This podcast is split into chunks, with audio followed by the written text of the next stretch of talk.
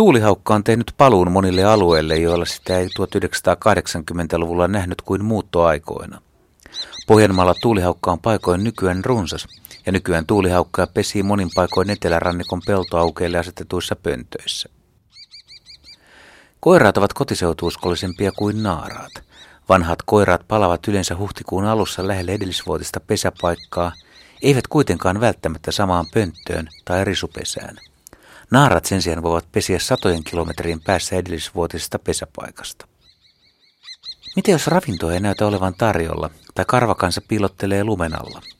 Miten haukat voivat keväällä lumisilta pellolta etsiä ne alueet, joilla on eniten myyriä?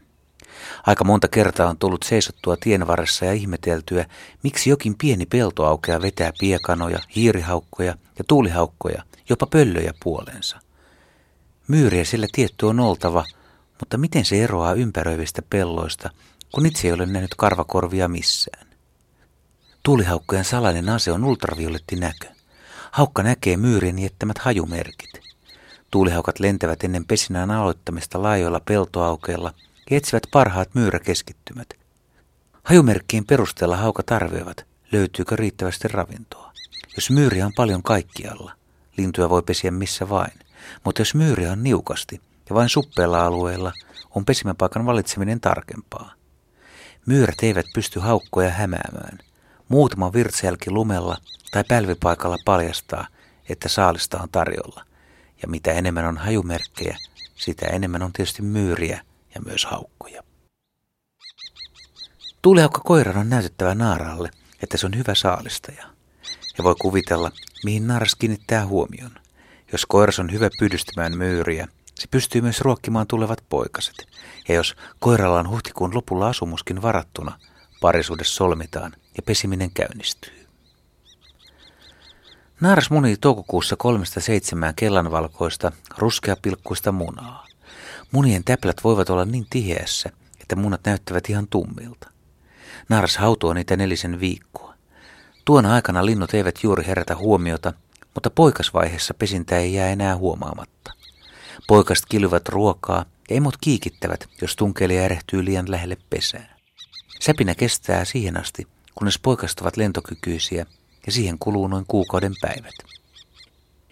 Kiihkeimpään aikaan poikasille tuodaan ravintoa jatkuvasti, mutta emojen on syötävä itsekin.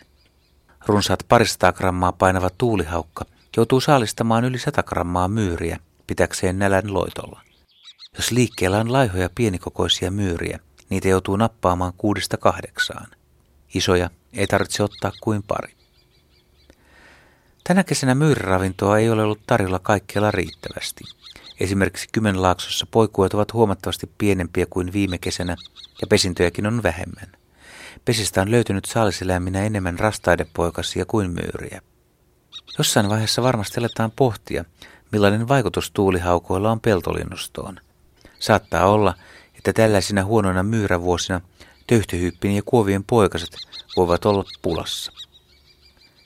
Jos haluat tuulihaukan lähipelolle pesimään, niin kiikutappa haukalle laatikko ladon pohjoista ja itäpuolen seinustalle. Etelän puolelle sitä ei kanta laittaa, sillä kesäpäivänä poikasille tulee liian kuuma. Nykyinen maatalous ei valitettavasti tarvitse enää latoja ja vanhatkin puretaan, joten välttämättä pesimäpaikkaa ei ole tarjolla. Ja jos pellolla ei ole minkäänlaista rakennusta, on pönttö asetettava puuhun tai sähkötolppaan, mutta todennäköisesti pesiminen on epävarmempaa kuin ladon seinustalla.